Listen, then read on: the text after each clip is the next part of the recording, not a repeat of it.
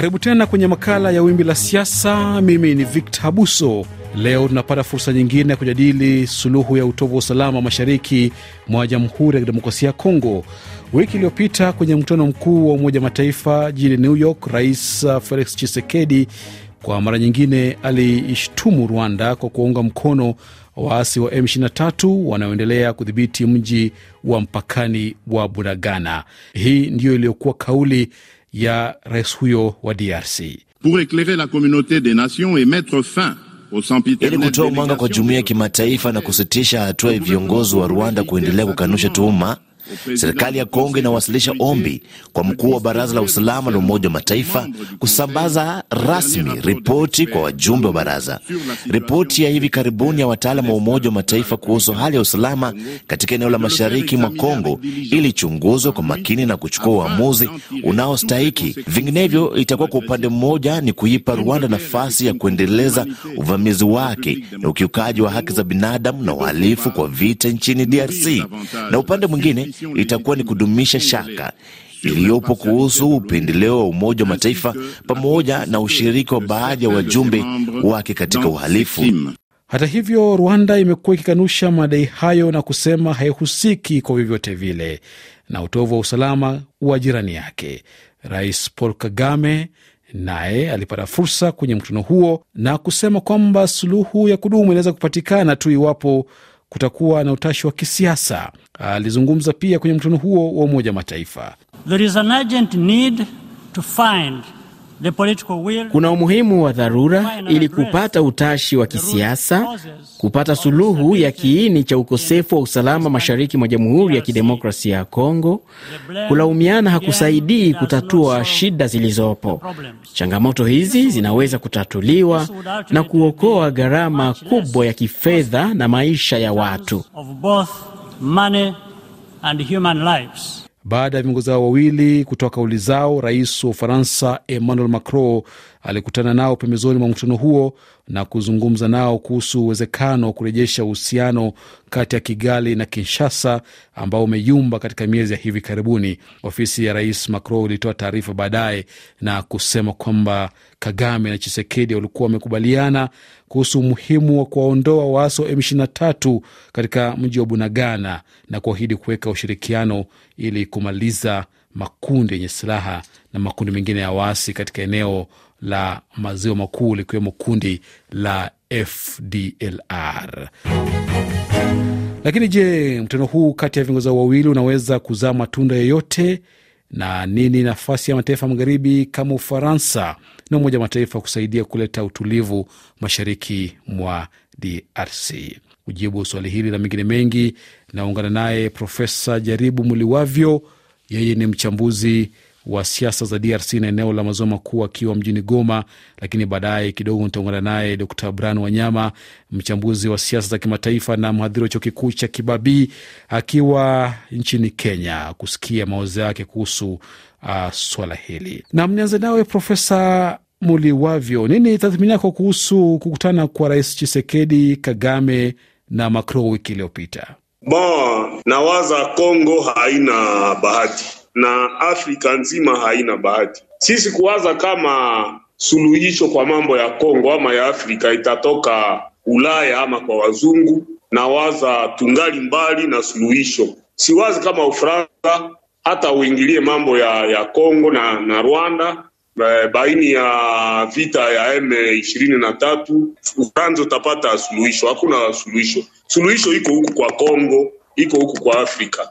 Na Rais Kagame alizungumzia umuhimu wa kuwepo kwa utashi wa kisiasa ili uh, kumaliza hali ya utovu wa usalama huko uh, mashariki mwa DRC, lakini pia kushughulikia uh, changamoto hii ya M23 um, waasi ambao wanashikilia mji um, wa Bunagana. Wewe unatathmini vipi kile alichokisema? Kila mtu um, anasema kwa mambo ya, ya vita ndani ya Kongo na wana utofauti sana ha? Kongo inasema imevamiwa na waasi ambao wanasaidiwa na, na Rwanda na Rwanda inasema kama inasaidia watu, kwanza inakanusha, na kwa kukanusha inasema kwa Kongo kuna kama FDLR na wengine wengine ambao wanapenda waende Rwanda. Ni kusema hawasikilizani.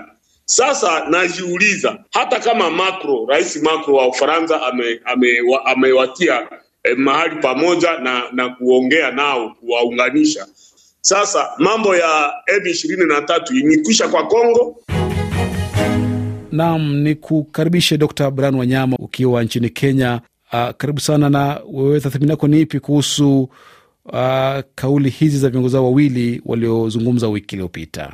Hakuna vile rais wa Rwanda anaweza kukubali kwamba yeye inasababisha machafuko kule DRC kwa sababu kinyume kabisa na sizano ya Umoja wa Mataifa. Sheria za Umoja wa Mataifa haziruhusu taifa moja uhuru kuweza kuingilia uhuru wa taifa lingine. Kwa hivyo hapo basi Rais Kagame lazima ayakatae. Ile hatua kuchukuliwa hatua dhidi ya Rwanda na Umoja Mataifa inaweza kufanyika, ndio, lakini lazima wawe na wachunguzi ambao wataweza kufanya kazi, wanaweza kutathmini hali hii na kuchunguza na kupata hali halisi, ndio basi yale makosa au shutuma ziweze kukua dhidi ya Rwanda na ndipo ndio baadaye pengine basi ndio uamuzi uweze kutolewa. Na kwa hivyo Umoja wa Mataifa hautatoa lawama au kuchukua hatua yoyote kama hawana ushahidi dhabiti.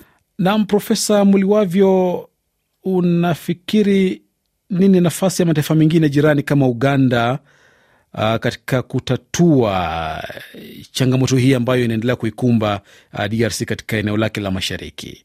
Rais Museveni, Rais Felix amejua kama ingalao kuna maadui wengi wa Kongo, mara na mara tunasikia kama amekwenda Uganda na askari ya Uganda inaingia eh, kiwaziwazi na wanafanya contract eh, serikali ya Uganda inaingia, UPDF inaingia, na waza pale amejua kama pale sio shida, na Rwanda ndiyo adui ambayo anakamatilia M23 pale sio shida, lakini sasa unajua Uganda ana maele mingi, ana maele mingi na anafanya iko panya puliza anakuwa na waasi na anakuwa tena na serikali ya Kongo, na kama unafika leo Beni utaona kama Uganda ambaye anasema anapiganisha eh, ADF sasa leo hakuna operation. Naweza kusema kabisa hakuna operation. Hata ma, mahali wameanza njia ya Mbau Kamango ambao jeshi la Uganda ziliingilia na zilikuwa zime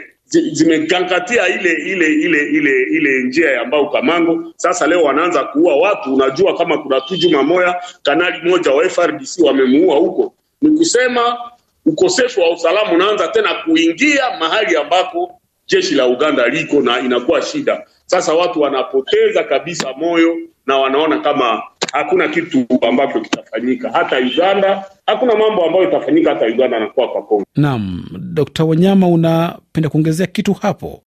Tumekuwa na jeshi la MONUSCO uh, kule DRC na bila shaka Guterres amekuwa akifuatilia kabisa, akiwa msimamizi mwelekezi wa Umoja wa Mataifa, amekuwa akifuatilia sana mapigano kule uwanjani na kumefikia wakati ambapo MONUSCO imekuwa kule kwa zaidi ya miaka mitatu, lakini hamna hatua nzuri ambazo imepiga ili kujaribu kuleta ahueni, kumaanisha kwamba Umoja wa Mataifa kupitia kwa wachunguzi wao wanaelewa ni uzito gani wa silaha ambazo M23 wako nazo na muda wetu unayoma kwelikweli, uh, kwenye makala haya ya wimbi la siasa hivi leo, lakini uh, hatuwezi kuondoka kabla tuja tathmini suluhu ya mzozo huu ni nini? Uh, nianze nawe uh, Dkt. Wanyama.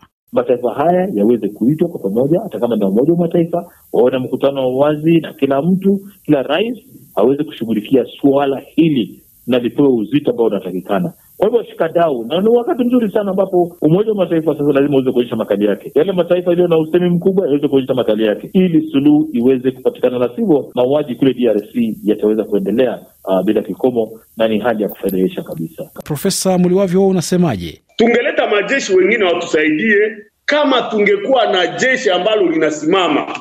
Lakini namna gani wewe mwenyewe inji, wewe jeshi wa inji, hauna vyakula, hauna mavazi hauna logistic ambayo unaweza kuenda nayo kufanya vita. Sasa utasaidiliwa na wengine. Na kufikia hapo, tunafika mwisho wa makala ya Wimbi la Siasa hivi leo. Mimi ni Victor Abuso, kwa heri.